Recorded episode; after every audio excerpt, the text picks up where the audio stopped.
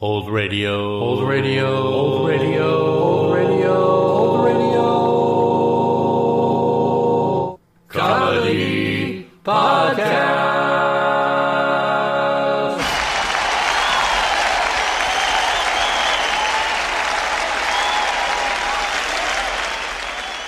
Welcome to episode 96 of season 4 of the Old Radio Comedy Podcast. Anne Southern originally appeared on Broadway in its stage productions, as well as less successful B movies, until she shot to stardom in 1939 when she starred in the MGM film Maisie. For the next eight years, she starred in nine sequels, and the popularity of Southern and the film series led to her own radio show, The Adventures of Maisie, which ran from 1945 to 1947 on CBS, on Mutual Broadcasting System in 1952, and in syndication from 49 to 53. Bob Hope's career started on radio in 1934. His first regular radio series was the Woodbury Soap Hour in 1937, and a year later on The Pepsodent Show with Bob Hope, which became the top radio show in the country for many years. After changing sponsors several times, Hope's show was finally knocked off of the ratings charts in 1950 by the new hit show Life with Luigi. Over the next five years, his shows ran under various sponsors in various time slots until the final episode on April 21st, 1955. Now sit back and enjoy the April 20th, 1950 broadcast of The Adventures of Maisie and the November 20th, 1951 broadcast of The Bob Hope Show. Hey, it's Kaylee Cuoco for Priceline. Ready to go to your happy place for a happy price? Well, why didn't you say so? Just download the Priceline app right now and save up to 60% on hotels. So, whether it's Cousin Kevin's Kazoo concert in Kansas City, go Kevin, or Becky's Bachelorette Bash in Bermuda, you never have to miss a trip ever again. So, download the Priceline app today. Your savings are waiting. Go to your happy place for a happy price. Go to your happy price, Priceline.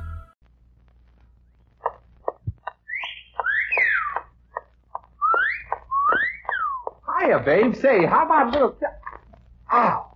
Does that answer your question, buddy? The Adventures of Maisie, starring Ann Southern.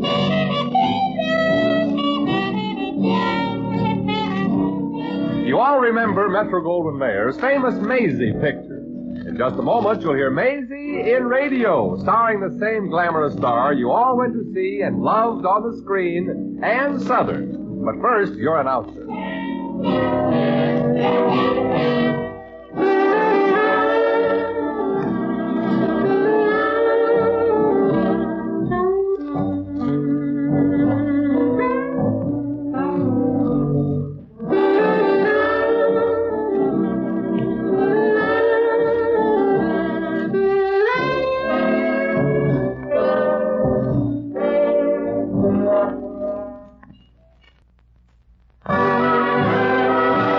And now here's Ann Southern as Maisie.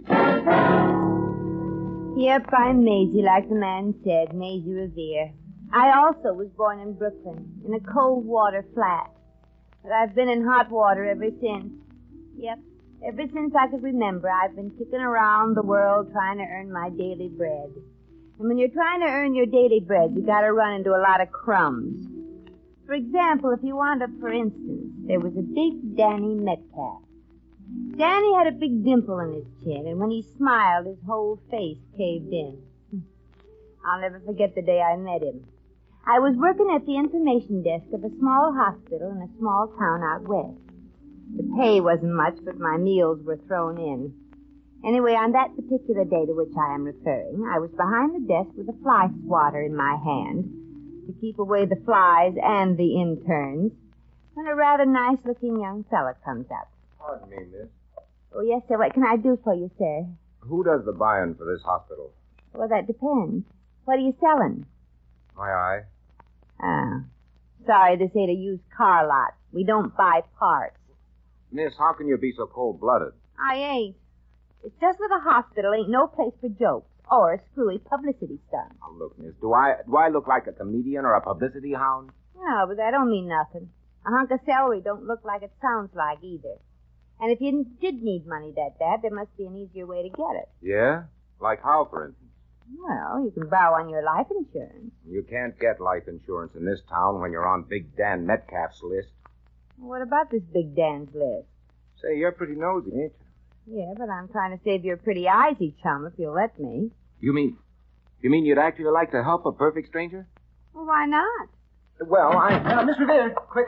Get Dr. Howard, emergency. Well, he's in surgery, Doctor. Good. Got a patient in the ambulance that's going to need the works. Some poor guy named Jerry Platt. Machine gun. Yeah, drill full of holes right in his car. Uh, how'd you know how he got it? Jerry had the store next to my newspaper, and when he didn't pay, uh, I, I I just took a wild guess. Well, you'd better have a more believable answer than that, mister. Cops might want to ask questions. Yeah, it ain't easy to get away with murder in this town. It is when your name's Big Dan Metcalf. Huh? Uh, I I shouldn't have said that. Why? If that's the man that did it, you should tell the cops. Don't you think so, Doctor? Think what? Well, that the name he just mentioned should be arrested. I didn't hear him mention the name Big Dan Metcalf. Did I, Mister? Nope, never heard of. him. Say, what is this? Now, look here, Doctor. I'm sorry, Maisie. I'm in the business of saving lives. I know, Oh, and if but... you don't mind, I'd like to save mine. I may need it later on in life. Well, I don't get this. Mister, if you... He's gone. Who's gone? The man that was just here. I didn't see anybody. Oh, so that's how it is, huh? Uh-huh. Well, I'm going to see somebody right now, the chief of police. I'm going to get to the bottom of this. Maisie, if you don't keep out of this, you'll wind up at the bottom of something. The bottom of the river. Wearing a cement girdle. Well, just the same, I'm going to the police. Well, it's your funeral, baby. Anything I can do? Yeah. Talk me out of it.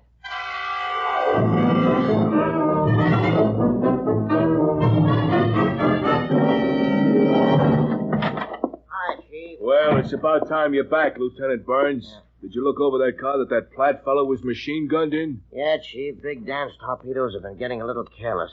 Found fingerprints all over the doors. Oh, fingerprints, huh? Now, don't worry, Chief. I wiped them off. Oh, good. Yeah, but I wish he'd figure out some other way to get them storekeepers to come across with protection money. If these shootings and bombings get in the papers, we'll have the uh, FBI on our necks. Don't worry, chum, don't worry. Nothing will get in the papers. Even Johnny Clark's on Big Dan's sucker list. Not only ain't nothing going to get printed about Dan's uh, tactics, but Johnny himself is also kicking in with protection money to stay in the newspaper business. Johnny? Yeah. I thought he had red blood in his veins. Oh, he has, and he wants to keep it there. Oh, yeah. Big Dan has enough dry and so scared, I hear tell that Johnny's putting an eye of his on the market to get payoff dough. Uh, he's a smart cookie, that Danny boy. yeah, miss, what can I do for you? Well, I, I want you to arrest him. Arrest who? Well, this is no time to ask questions. He might get away. Now, look, miss, look, calm down. I'll start from the beginning. Okay. I want you to arrest him, the man who did it. I know, I know. Well, if you know who did it, how come he ain't in jail already? Look, miss. Who did what to who, when, why, and where? Oh, this ain't no time for details, officer. I'm Maisie Revere. I work at the hospital, and this morning a man came in that was machine gunned. I want you cops to arrest Dan Metcalf immediately. Big Dan Metcalf? Yes. Uh, you you must be mistaken, miss. Uh, Big Dan is a respectable citizen. Oh, yeah, of long standing. Well, he's been standing too long. He should be sitting in an electric chair. He's the one that machine gunned the, that, um, Uh, Jerry Platt? yeah, that's the name.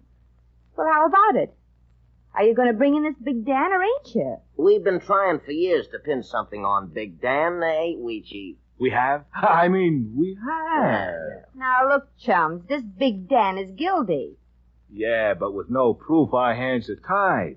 Well, my hands ain't tied, and I'm going to bring that guy in and make him confess. How? Well, by appealing to his better nature. And uh, appealing to Big Dan's better nature? If you ask a silly question, you got to expect a silly answer. See you later. Burns, I better call up Big Dan and warn him that Revere Dame is on her way over. Yeah. I got a feeling there's gonna be trouble. Yeah, but Chief, she's a woman. I know. That's why I got the feeling.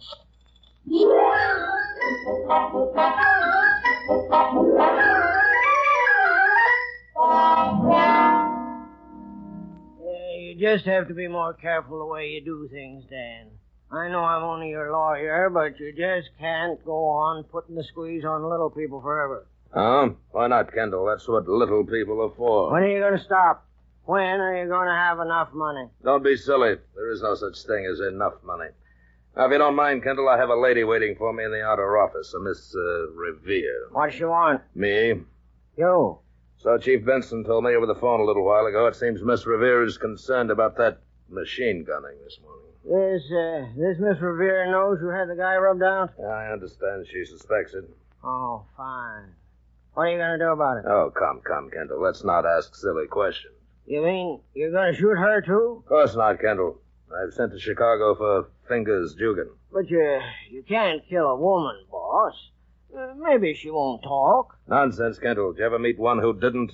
But uh, what about Fingers? He's an outside goon. Can he be trusted to keep his mouth shut? He has no choice. I got enough on him locked up there in my safe to send us all to the chair. You keep a record of your whole career in crime locked up in a safe? Why? Haven't you heard, Kendall? I'm a bit of a ham. Oh. Now run along to your habeas corpuses and leave the lady to me.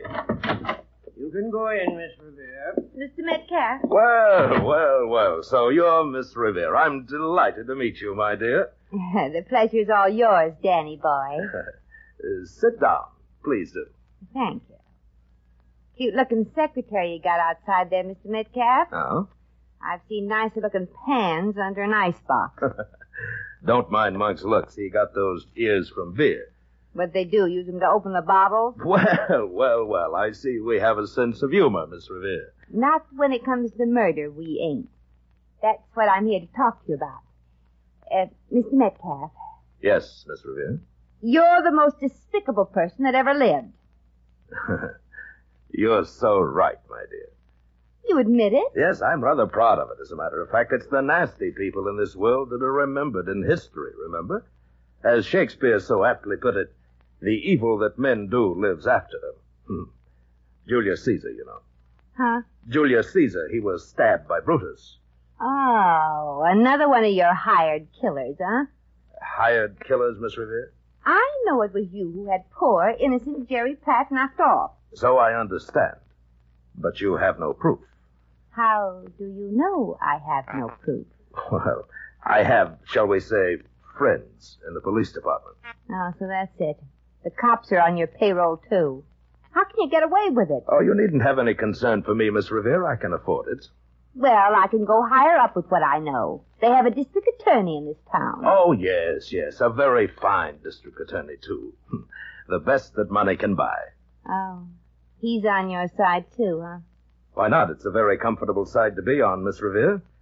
I'm uh, certain you would find it so. Now, listen. You have a certain nuisance value, Miss Revere, so I'm offering you a business proposition. Say, uh, five thousand dollars? Uh-uh. Ten? Uh-uh. Try 25,000. Very well, twenty-five thousand. Uh-uh. Miss Revere, I will not be played with like a cat with a mouse. But you're not a mouse, Mr. Metcalf. You're a rat. Goodbye, Big Dan, and I do mean a goodbye. Just a moment, Miss Revere. Exactly what are your plans? You're wasting your time seeking the aid of the law to convict me, you know. For further details, read your daily newspaper. I'm so sorry to burst your bubble for you, Miss Revere, but in this town we have only one newspaper, and the editor might be slightly hesitant about printing what he knows. Oh, I'm not so sure about that. Perhaps not, but I am. As a matter of fact, he'd give his right eye for me. Oh. So you're the one he wanted to sell it for. Yes, Johnny Clark has a fairly successful newspaper, a comfortable income, and his wife and child like to eat. You wouldn't. You wouldn't do anything to his wife and kid, would you? Oh, you're forgetting, Miss Revere, I'm a louse. I know. And I'm going right down and talk to Johnny and tell him that if he doesn't expose you, his life and those of his family and fellow citizens would be a living death. Miss Revere, you remind me of my mother. I do? Yes. She couldn't keep her trap shut either. Now, I'm warning you, Miss Revere, don't meddle in this thing. So long, Mr. Metcalf. Miss Revere, I'm warning you. And I'm warning you. So long, Big Shot. See you in court. Monk, get me fingers, Jugan.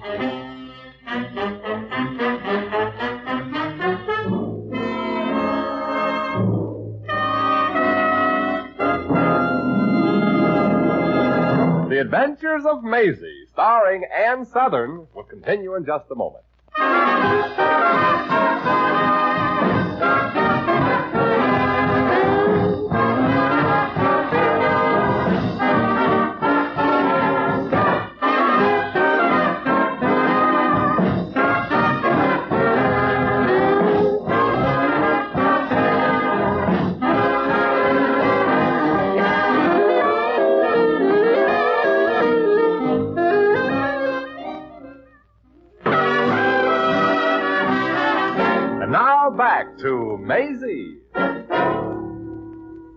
But can't you see, John? The only way to deal with a skunk like Dan Metcalf is to print the truth about him in your paper. Maisie's right, Pop. Now, never mind, Junior. This is man's work. You go and set up the type for tomorrow's edition. Yeah, and I got just the headline for it. Big Dan Metcalf, a murderer. I'll set up the type for the headline right away, Pop. Oh, wait a minute, Junior. Maisie, how are we going to prove that Big Dan's a murderer? Well, that's simple. All we gotta do is get evidence. True. And how are we going to get the evidence? Well, how are we gonna get it? How are we gonna get it? Yeah. Got any ideas? Well, one of us could break into Big Dan's safe. Yeah. But who? Got any ideas? Metcalf keeps a listing of all the payoffs and stuff in that safe. I happen to know about Well, I could make a try to open that safe. Um, Dan wouldn't kill a woman if he caught her, would he? You would. Uh, yeah. Like we were saying, who are we going to get to break into that safe? it. Dan had it built special, burglar proof. The only one who could open it would have to be a specialist. Yeah. Say, Fingers Dugan could do it. Whose fingers Dugan? Only the best safe cracker in the country, that's all. He's sort of retired from that racket, though. Just hires himself out for killings now, I understand. Well, at least that keeps him from being just a bum, I guess. Yeah. Gee, that job would be a cinch for Fingers. If the FBI hadn't sent him to San Quentin. But he's back, Pop. I saw him this morning in a saloon. Junior, what were you doing in a saloon? Looking for you, Dad. Ever since this Big Dan business started, you've been lushing Uh, it never up. mind. Well, then we're set. One of us will get fingers to open Metcalf's safe. Uh, which one of us? Uh, any ideas? Well, I, I'm a married man with a kid. And I'm a kid with a married man. Okay, I'll do it. Uh, no, no, Maisie. You don't look the part. He, he wouldn't do it for a mere stranger called Maisie Revere. No, but he might for Minnie the Mall. Who's Minnie the Mall? He's just looking at her, Junior. Minnie the Mall. The toughest lady gangster since Jesse James. Maisie, are you out of your mind? That's a silly question to ask. Of course I am.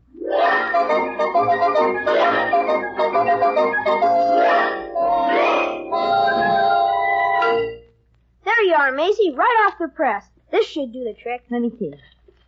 Wanted dead or alive or both.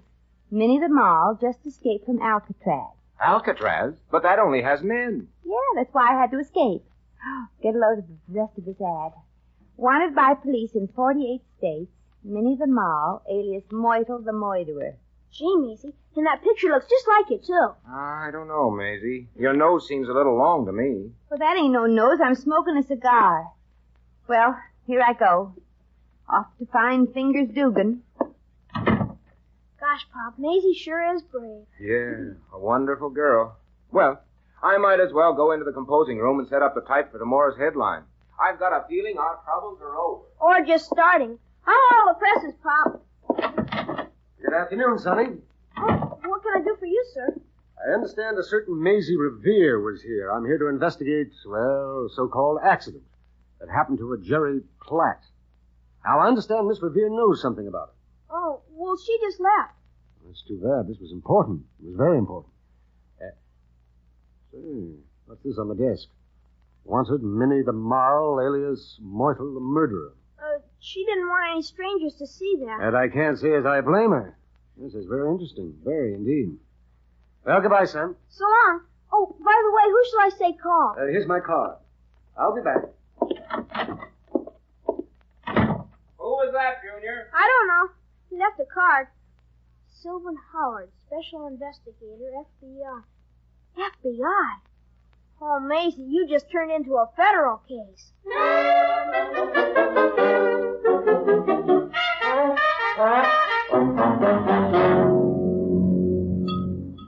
Yeah, miss? What do you have, hey? Nothing, Hay. I'm looking for a Fingers Dugan, Hay. Is he here in the saloon? Oh, fingers, eh? Hmm. You see them two cauliflower ears over there?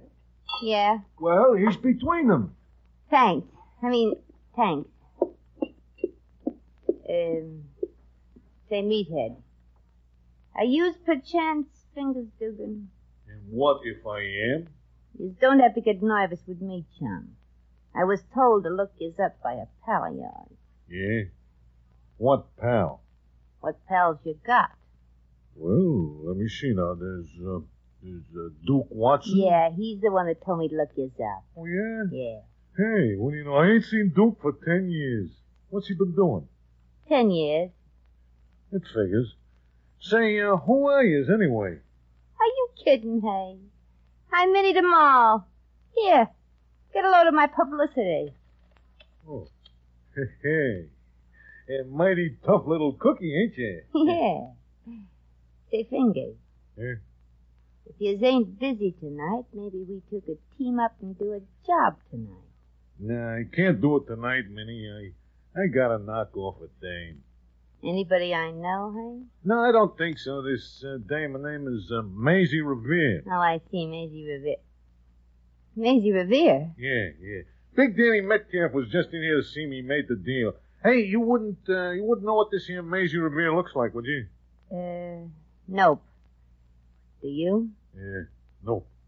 I'm glad. Eh? Uh, I'm glad I run into your fingers. I got a better deal for you than bumping me. I mean, uh, her. That is, if you got knives. Boy, certainly I got knife. You have? I mean, you have? well, now, look, tall, dark, and uh, tall, dark. There must be a million and a half bucks in this here job. It's Big Dan Metcalf's safe. No, I can't rob the safe of a guy that's a customer of mine. It ain't ethical. It ain't? No. Well, okay then. I'll just have to team up with Boyd the Bum. Boyd the bum. Never heard of him. Ah, you're kidding. Boyd's just about tops in the racket. He's so good he opens the safe with his feet. Yeah. What's he do with his hands? Holds 'em over his eyes just to make it tougher. Oh. Well, hey, hey, look, there's nobody better than Fingers Dugan. Why, I was once called the Josie Itaby of safecracking. Tell you what, come on. You take me down to Big Dan's joint, and I'll show you.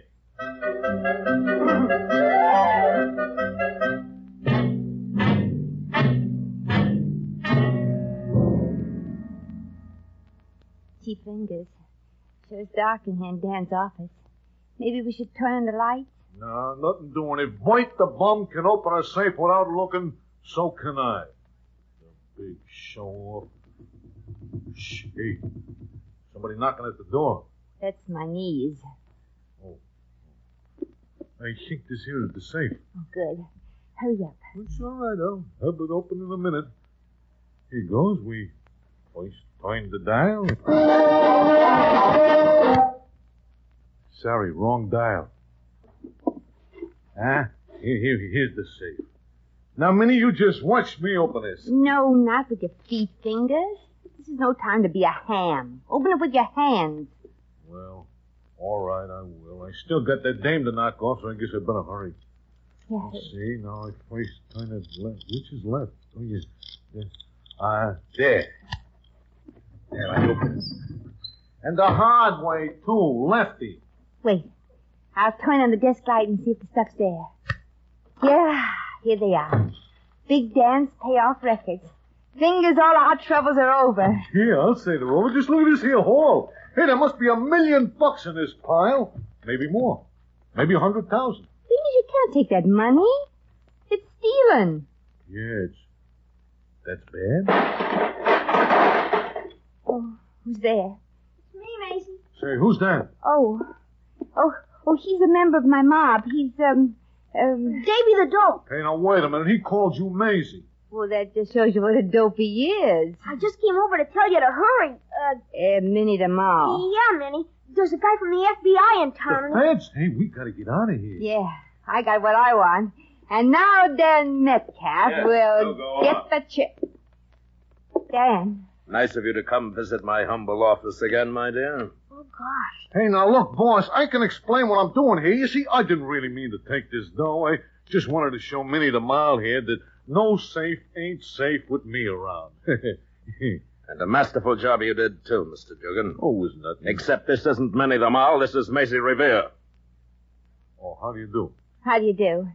Well, come on, Junior. Let's go home. It's past your bedtime. Fingers. Yeah, boss? Now you have an extra meddler to eradicate. Eradicate? That means rub out. Junior, don't help him. Look, Dan. Please, Miss Revere, don't try to stall. Yeah, get the job done quick, Fingers. Hey, the cops. Yeah, we got a benefit to attend, huh, boss? Yes. for poor Jerry Platt's widow. You won't get away with this, Dan. No, there's a guy here from the FBI. FBI. FBI. You're uh, kidding, ain't you, son? Oh, no. It's quite true. This is the guy. Well, welcome, mister. I'm Maisie Revere. How do you do, Miss Revere? The bartender at the Silver Crown happened to overhear your plans for tonight. That's how I found you. Say, mister, what are you doing here? Merely investigating uh, a, an accident that happened to a certain Jerry Platt. Well, it was no accident, Mr. Law. Big Dan here was responsible for the murder. Murder? Well, this is interesting.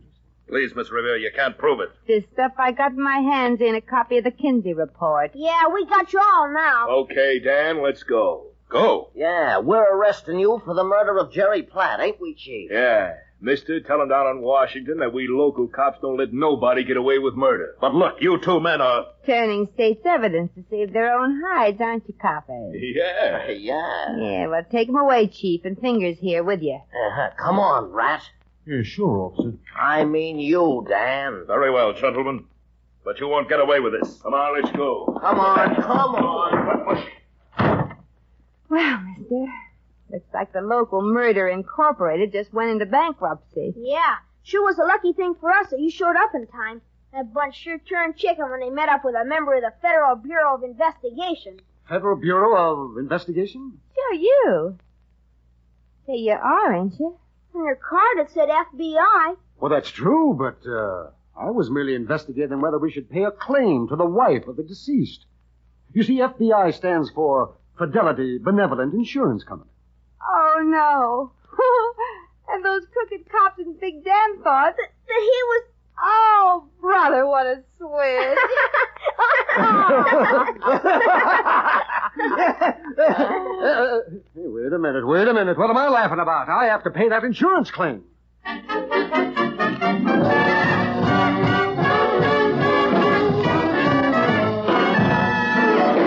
In just a moment, we shall return to the adventures of Maisie.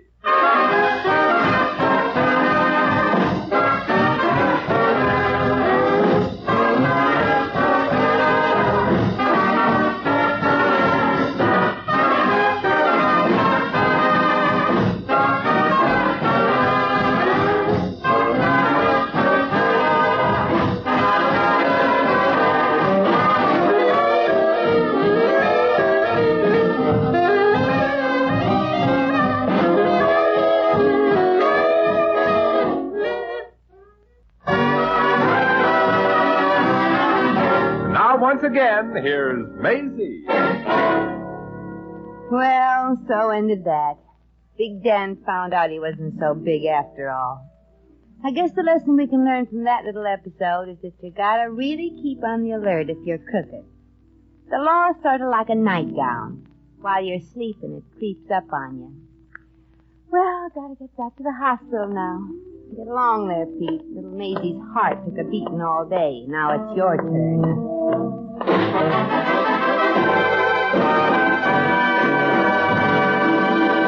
You've just heard The Adventures of Maisie, starring Ann Southern. Maisie was written by Arthur Phillips. Original music was composed and conducted by Harry Zimmerman. Supporting cast included Johnny McGovern, Donald Woods, Peter Leeds, Howard McNair, Sidney Miller, Sheldon Leonard, Bill Conrad, and Junius Matthews. Jack McCoy speaking.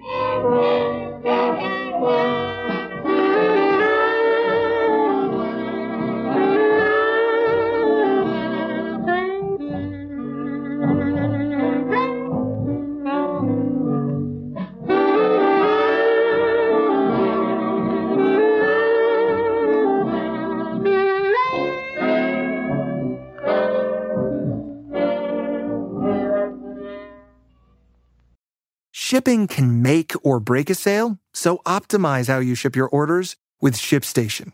They make it easy to automate and manage orders no matter how big your business grows. And they might even be able to help reduce shipping and warehouse costs. So optimize and keep up your momentum for growth with ShipStation.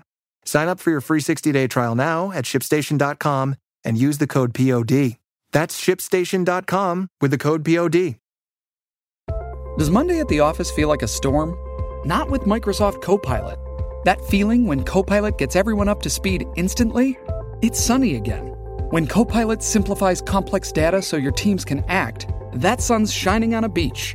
And when Copilot uncovers hidden insights, you're on that beach with your people and you find buried treasure. That's Microsoft Copilot. Learn more at Microsoft.com/slash AI for all.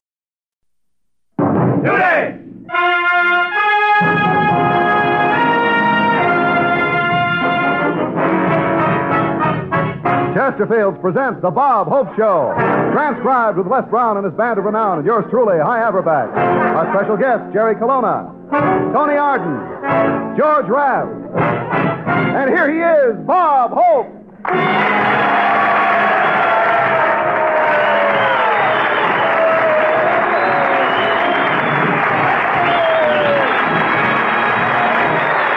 Thank you. Thank you. Thank you. Well, here I am in Hollywood for Chesterfields in this wonderful California weather. I just returned from the east and I escaped all that freezing weather. We don't have that trouble out here. Everyone in Hollywood goes around in shorts and bathing suits. That's only natural when you have hot fog.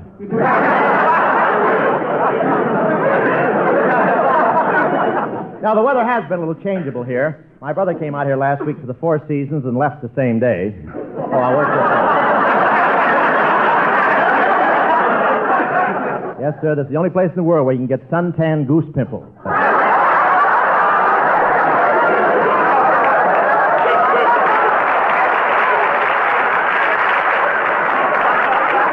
It was so cold here this morning, 27 people tried to rent Monty Woolley's beard. So cold, the Hollywood glamour girls are putting on sweaters just to keep warm.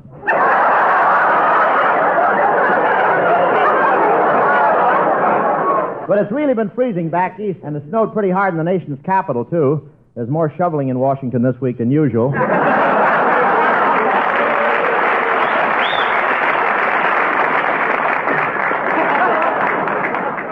It was so cold in the White House, President Truman ran out of Republicans and had to use logs in the fire. and my brother complained about having to use chains on his wheels for driving. I don't know why he's complaining. He used to have to wear chains on his ankles for walking. When I lived back there, I used to know how to protect myself against those eastern winters. I'd put on five undershirts, three sweaters, four pairs of socks, two pairs of pants, an overcoat, a raincoat, two mufflers, a pair of heavy boots, and two pairs of galoshes. Worked fine. By the time I got outside, it was summer again.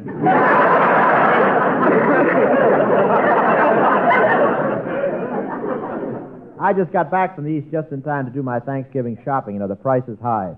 I asked the butcher what kind of turkey can I get for five dollars, and he handed me an egg and a nest.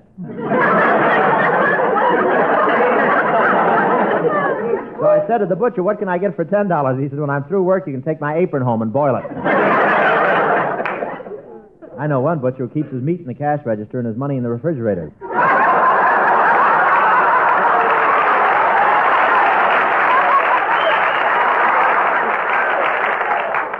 I don't mind a butcher making money, but when he starts swinging a gold watch in the end of a chain of weenies, that's too much. One woman got so mad she bit the butcher and he charged her for it.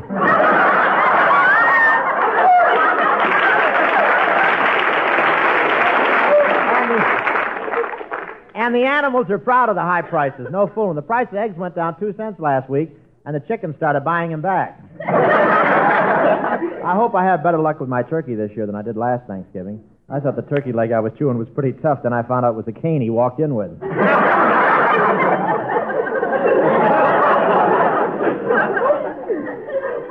All my relatives will be over for Thanksgiving dinner. I know they will. They're circling over the house now.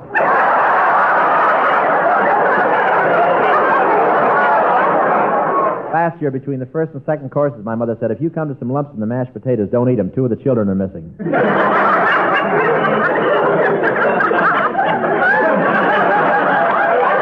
Of course, we had the full treatment turkey and cranberries. We don't grow cranberries out here in the coast. We just put grapes in front of a television set until they get bloodshot.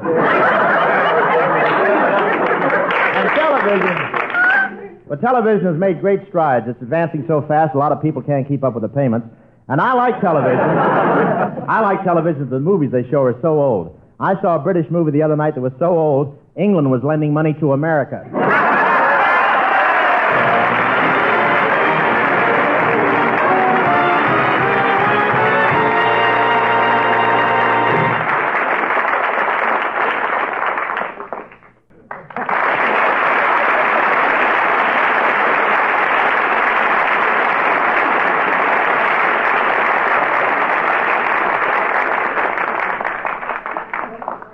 Ladies and gentlemen, like most of us, Bob Hope is essentially a creature of habit. Every morning at 7:30, his alarm goes off. Then Bob hops out of bed and races for the shower. I always forget to open the door. Then he takes a refreshing ice cold shower.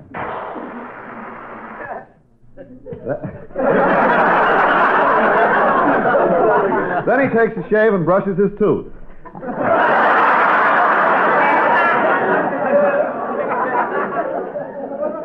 Hi, that's teeth. And then Bob does several minutes of strenuous setting up exercises. One, two, three, four. One, two, three, four. Now the other finger. And now Bob is ready for breakfast, so he goes to the kitchen and squeezes himself some juice.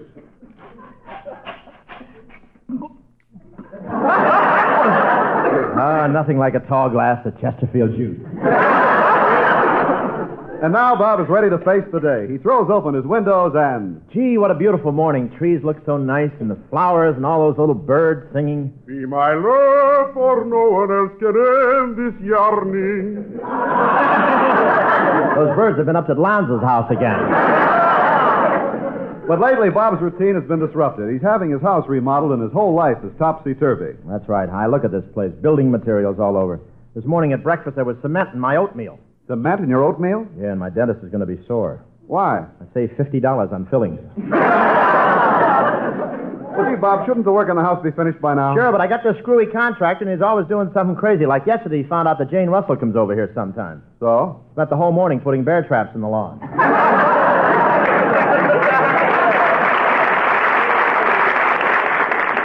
Well, I guess these things take time, Bob. Just be patient. Oh, come in. Mr. Hope, do you remember me? Oh, yes, General Harkings from the Pentagon. You were here last week. That's right, and the Army flew me out again to talk to you. Well, aren't you getting a little sick of all that flying? Yes, the altitude bothers me. It does? Mm-hmm. I even get airsick when I eat a tall stalk of celery.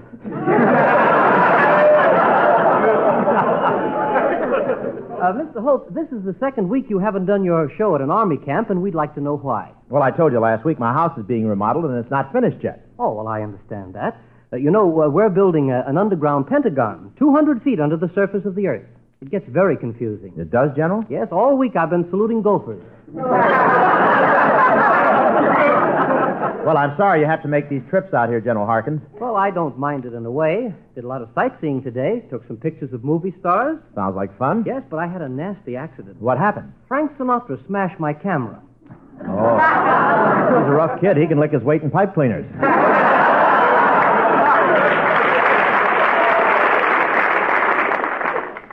you know, General, I meant to tell you last week.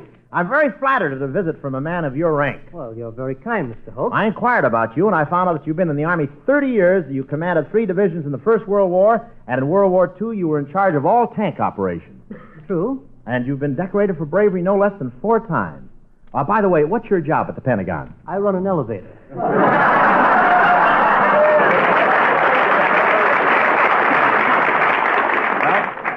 Well, I just thought I'd be getting back to Washington, Mr. Hope. Oh, well, how are things back there, General? Well, it's winter along the Potomac now. The trees look different, and all the cherry blossoms are gone. Mm-hmm. What's on the trees? Taff buttons.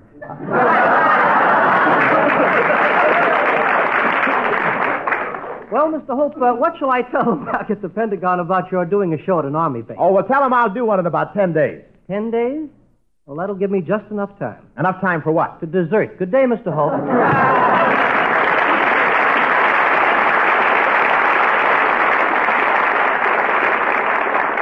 Hey, he's an awfully nice fellow, that General Harkins, but every time he shows up, I get scared. I think I'm drafted. Don't be silly, Bob. They don't draft nurses.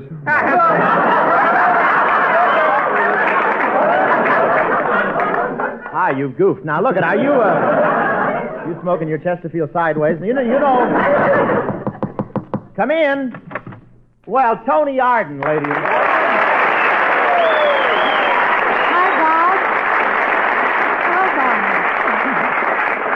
Well, Oh, hello, Tony. Say, it's good to see.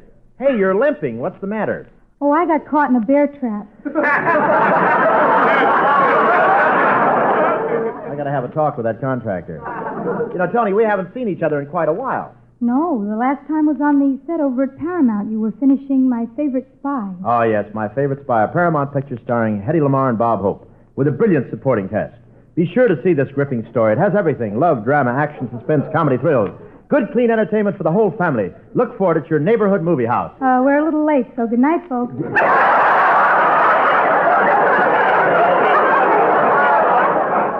Oh, where were we? Uh, I saw you over at Paramount. You were shooting a love scene with Hetty Lamar. Oh, yes, that was the day I had my lips insured. It was quite a scene. Hetty looking so ravishing in a white sequin gown, and you making violent love to her. I certainly envied Hetty. Well, naturally. Oh, yes. I've always wanted a white sequin gown.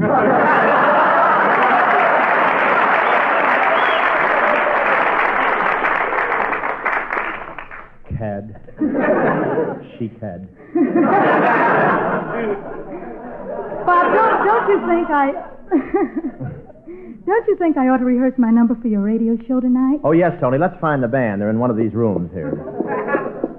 Gee, this place is going to be beautiful when you're finished. Oh, I hope so. You like my new television set over there at the Barney Dean, you know. Oh, really? Yeah. It's, it's very nice. I was over at Bing's house recently. He has one just like it. Oh. Except that uh, it has a window shade on the front of it. Well, why would he want a television set with a window shade? Well, uh, you're on once a month, aren't you? Oh, that's all right. Oh, by the way, you're going to love working with Les Brown's boys. They practice all the time. Now, let's see. The band is in this room here. I raise you five bucks. I raise you five bucks. Okay, I call. What have you got? A full house? Eight kings and five jacks. What? Let me see that hand. There it is. Okay, take the pot. I thought you were bluffing.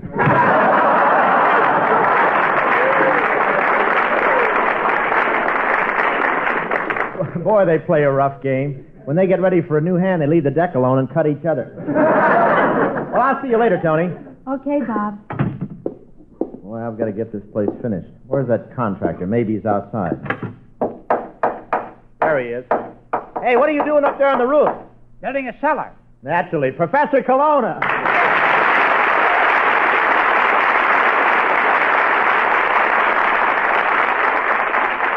Professor, you're building the cellar on the roof. What's the idea? So they have the blueprints upside down. Colonna, you got to do something about finishing this house. what's the trouble, Hope? You were late again this morning. Oh, it's tough getting to work. Every morning I drive my car 50 miles with no gas in the tank. Professor, how can you drive a car without gas? No floorboards, long toenails. uh,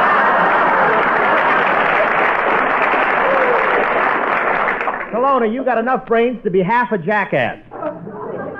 Maybe we ought to get together. Well, something's got to be done, I'll tell you that. What are you complaining about, Hope? Yesterday I put all the walls in the house. Yeah, I meant to talk to you about that. What are those walls made of? Beaver board. But how come they're so lumpy? Real beavers. You're happy, aren't you? Tell me, Professor, why are you so half baked? Well, old man couldn't keep up the payments on the incubator. Well, I'm fed up. I've got to get myself a new contractor. Oh, you'd make a mistake, Hope. I'm not only a great builder, I'm also a great engineer. Well, if you're so great, maybe you can answer this little problem. In a house of this kind with 3,000 square feet, containing 13 cubic feet in each room less than 1,500, and 14 cubic feet in each room more than 1,500, with 25% masonry, 18% aged lumber, and 57% steel, what would be the stress in cubic pound inches on the number 61 girder? Pardon?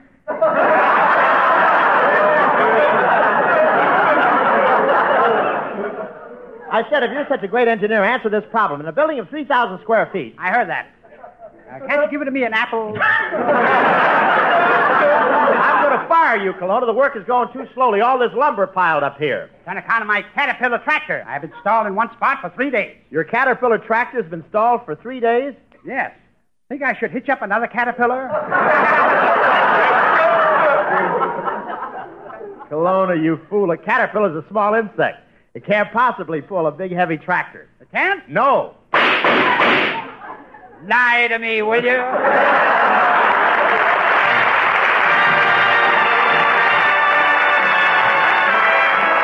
Here's is Tony Arden, the beautiful and talented lady of song, who opens tonight at Charlie Morrison's Macombo here in Hollywood. Sing, Tony.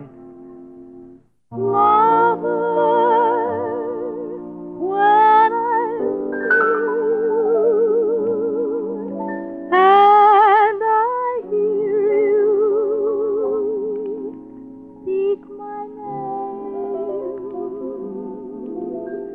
softly in my ear. You breathe a flame.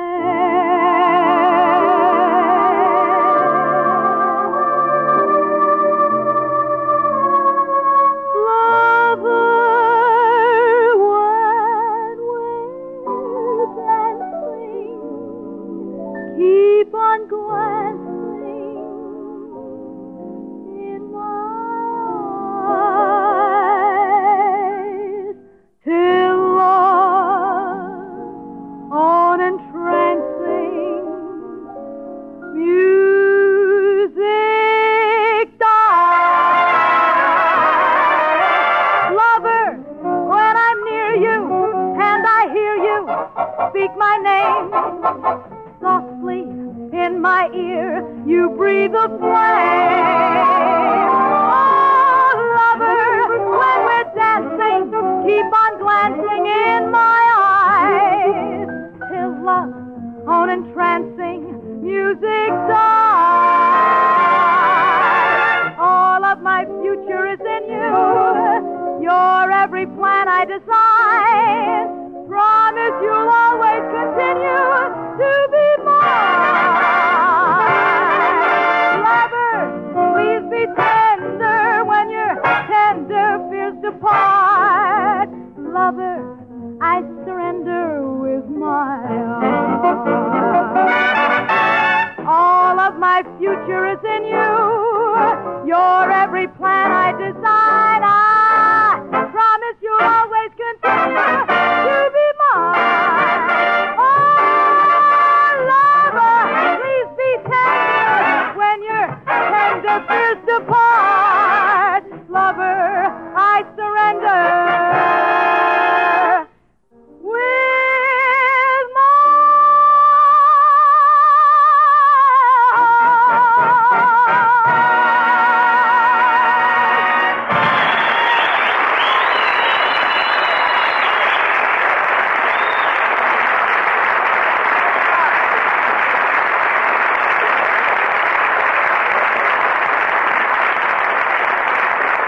How about everybody sounding off for Chesterfield?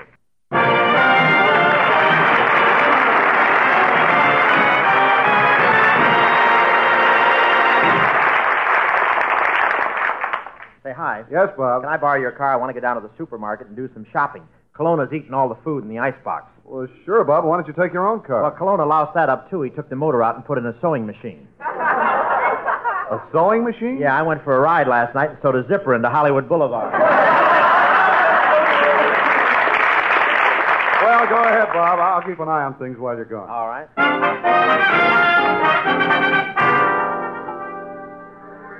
Gee. Gee, the market's crowded today. Must be the Thanksgiving rush. Now, let's see. I've got my list here someplace. Excuse me, lady. You're blocking the aisle. Now, don't tell me. George Rapp!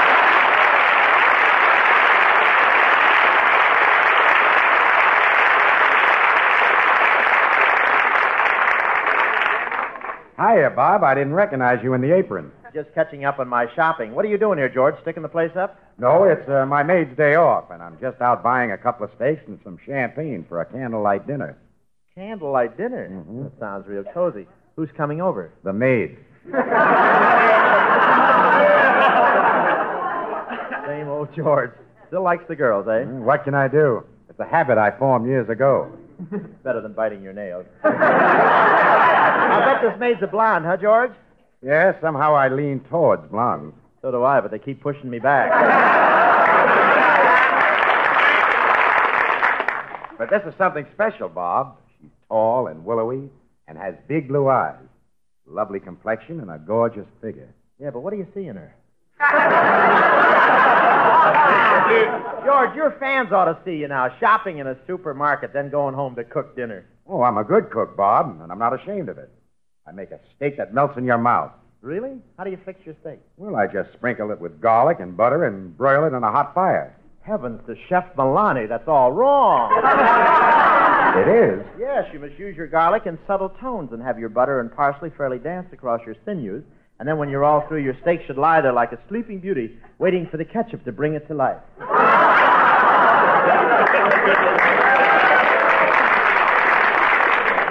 Bob, Yes, George. will you marry me?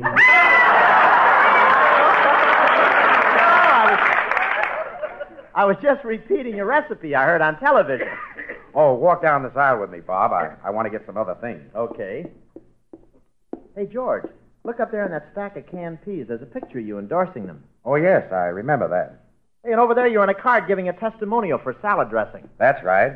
Oh, and there's a picture of you over there. Really? Where? Oh, right there. Endorsing Lydia Pinkham.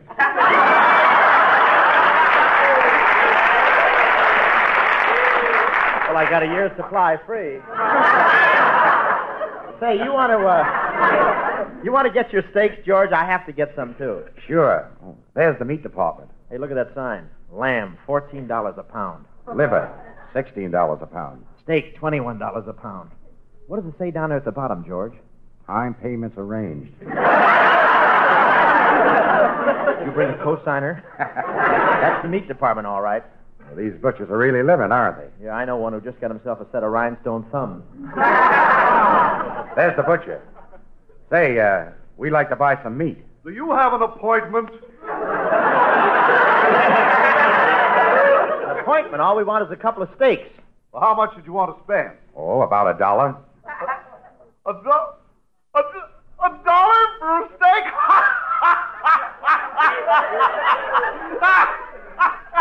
Where have you been? What do you mean?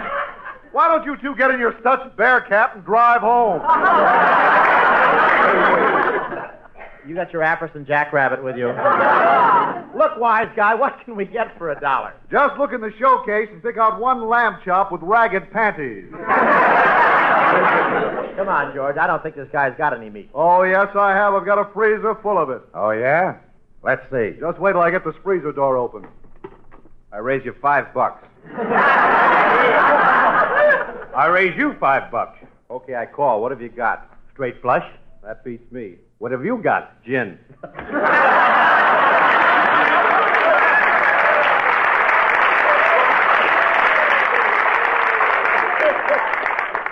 Come on, George. Let's get out of here. Well, what's your hurry? Well, I've got to get home. My house is being remodeled, and I'm having a lot of trouble with my contractor. Really? Yeah, and I say that gives me an idea.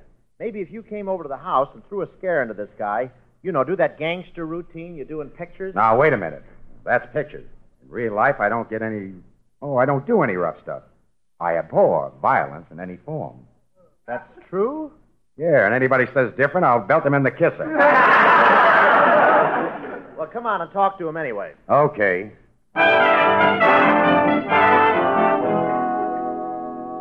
Oh, Professor Clona, I want you to meet George Raft. I'm pleased to meet you, Mr. Rift. That's Raft. What? Raft, Raft, Raft. Down, boy, or I'll give you a distemper shot.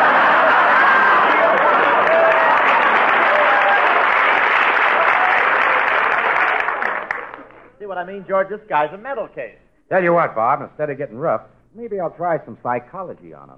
Psychology? I'll win his confidence by acting friendly and getting him to talk about himself. Hey, Beaver Lip. Did you ring, sir? Now, Professor, I want to be your friend. Tell me, do you ever hear strange voices in your head? Yes, frequently. What do they say? We want Eisenhower. Let me take him. Professor, maybe there's something in your childhood that might help us. Well, I do have a confession to make. When I was born, I was left on a doorstep, and I stayed on that doorstep for 39 years. How come? I was too bashful to ring the bell. Maloney, you mean to tell us you were left on a doorstep? Yes, I was an unwanted child. You see, my mother wanted a boy. Well, she got one. She knows that, doesn't she? Of course not. I'm no squealer. Colonna, when you get in a high wind, don't those holes in your head whistle? George, this psychology stuff isn't going to work. Better give him the pressure. All right, Bob. I hate to do it, but I guess I'll have to get rough. And when I get through with this guy, he'll be eating out of my hand. I beg to differ. You'll be eating out of my hand. Come on outside. Okay. Gee, I'd better see what happened. Kelowna, what happened? Can't talk to you now, Hope. I'm feeding Mr. Rath.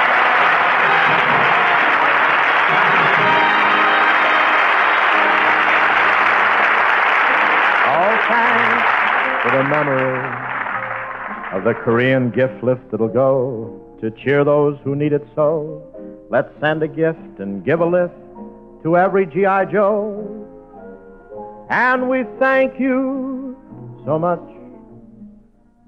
Ladies and gentlemen, if you bumped into our show now and then over the past few years, you caught us getting a bit serious along about sign off time. And with Thanksgiving closer than your next breath, we can't help getting serious about our blessings. Because, brother, when it comes to blessings, America's like the Thanksgiving table. It's loaded. When we say grace this Thursday, we'll, of course, thank God from whom all blessings flow. But what about the kids in Korea who will spend Thanksgiving under fire? And there's other Americans who will spend Thanksgiving under those little white crosses. Let's stretch the grace a little and thank them, too. Yes, no matter how good that turkey looks, we don't dare take a slice until our hearts bow down to those kids.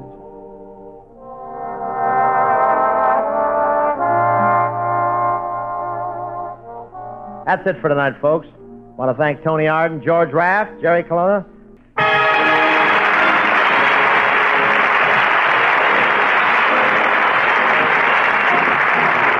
Be sure to listen to the Bob Hope Show next week. Chesterfield is brought to you the Bob Hope Show, written by Larry Gilbart, Larry Marks, and Larry Klein, and transcribed direct from Hollywood, California.